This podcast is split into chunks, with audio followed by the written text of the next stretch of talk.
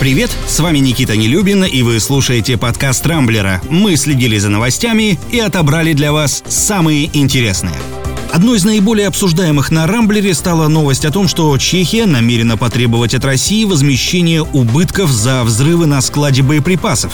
Глава чешского Минфина Алена Шиллерова заявила, что речь идет о сумме не менее миллиарда крон, это больше 47 миллионов долларов. Заявку на получение компенсации власти страны планируют подать в течение ближайших недель, но сами на успех особо не рассчитывают. В Совете Федерации тоже заявили, что Россия не станет платить за абсурдные обвинения обвинения. Напомню, Чехия по-прежнему считает нашу страну причастной к серии взрывов в Варбетице в 2014 году.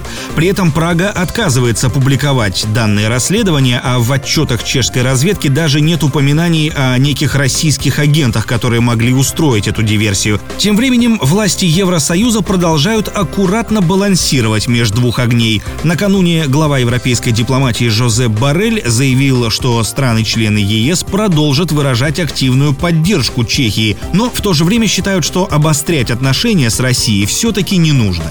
Обсудить ситуацию более детально лидеры Евросоюза смогут на саммите в Брюсселе, который запланирован на 25 мая. Организм Владимира Путина начал вырабатывать антитела к коронавирусу. Как рассказал вчера сам президент, коэффициент позитивности после прививки у него равен 15. Это, по словам врачей, хороший результат.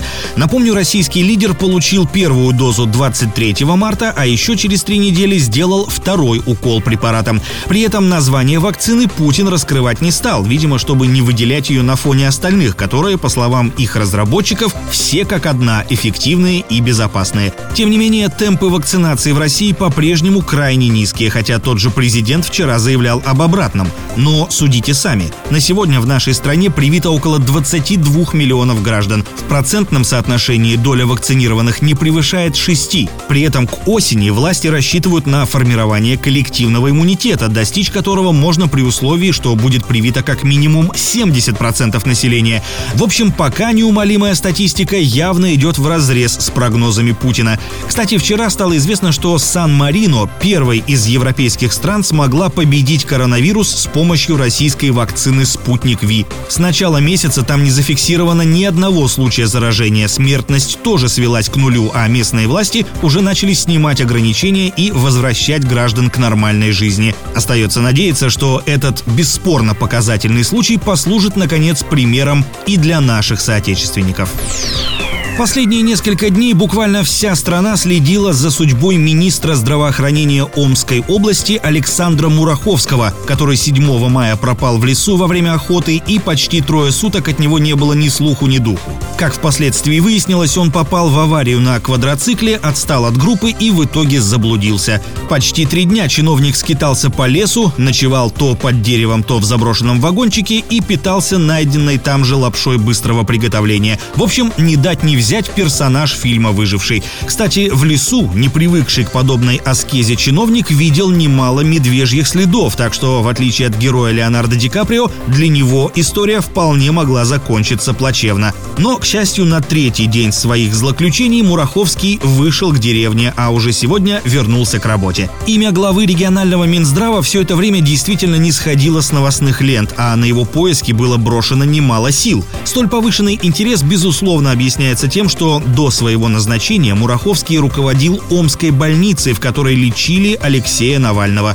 Примечательно, что после истории с оппозиционером над сотрудниками этой клиники словно навис злой рок. Один заместитель главврача уволился, второй вскоре умер от сердечного приступа, а заведующий одного из отделений скончался от инсульта. Поэтому не мудрено, что вокруг исчезновения бывшего руководителя больницы поднялось столько шума. Короче, еще один яркий пример того, как Навальный даже сидя в тюрьме, волей-неволей, уж простите за каламбур, продолжает влиять на судьбы людей, которые так или иначе с ним связаны куда хуже складываются дела у депутата ЗАГС Собрания Приморья и бывшего кандидата в губернаторы региона Андрея Ищенко. Накануне стало известно, что родственники чиновника сдали его в психиатрическую лечебницу.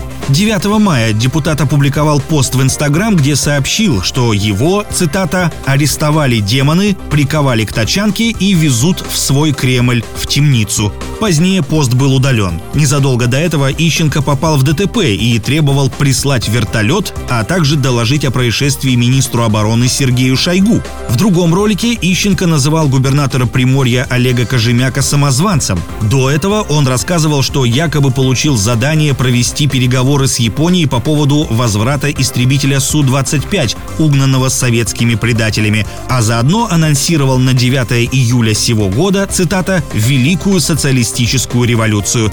Какое из этих диких заявлений депутата стало поводом для его принудительной госпитализации, сказать сложно. Скорее всего, тут все в совокупности. Между прочим, именно Ищенко едва не выиграл очень странные и в итоге признанные недействительными губернаторские выборы 2018 года. Так что перед нами тот редкий случай, когда фальсификации и нарушения сослужили простым гражданам хорошую службу. Хотя поговаривают, что и к действующему главе Приморья у местных жителей уже давно накопилась масса неприятных вопросов. На этом у меня все. С вами был Никита Нелюбин. Не пропускайте интересные новости, слушайте и подписывайтесь на нас в Google подкастах и CastBox. Увидимся на rambler.ru. Счастливо!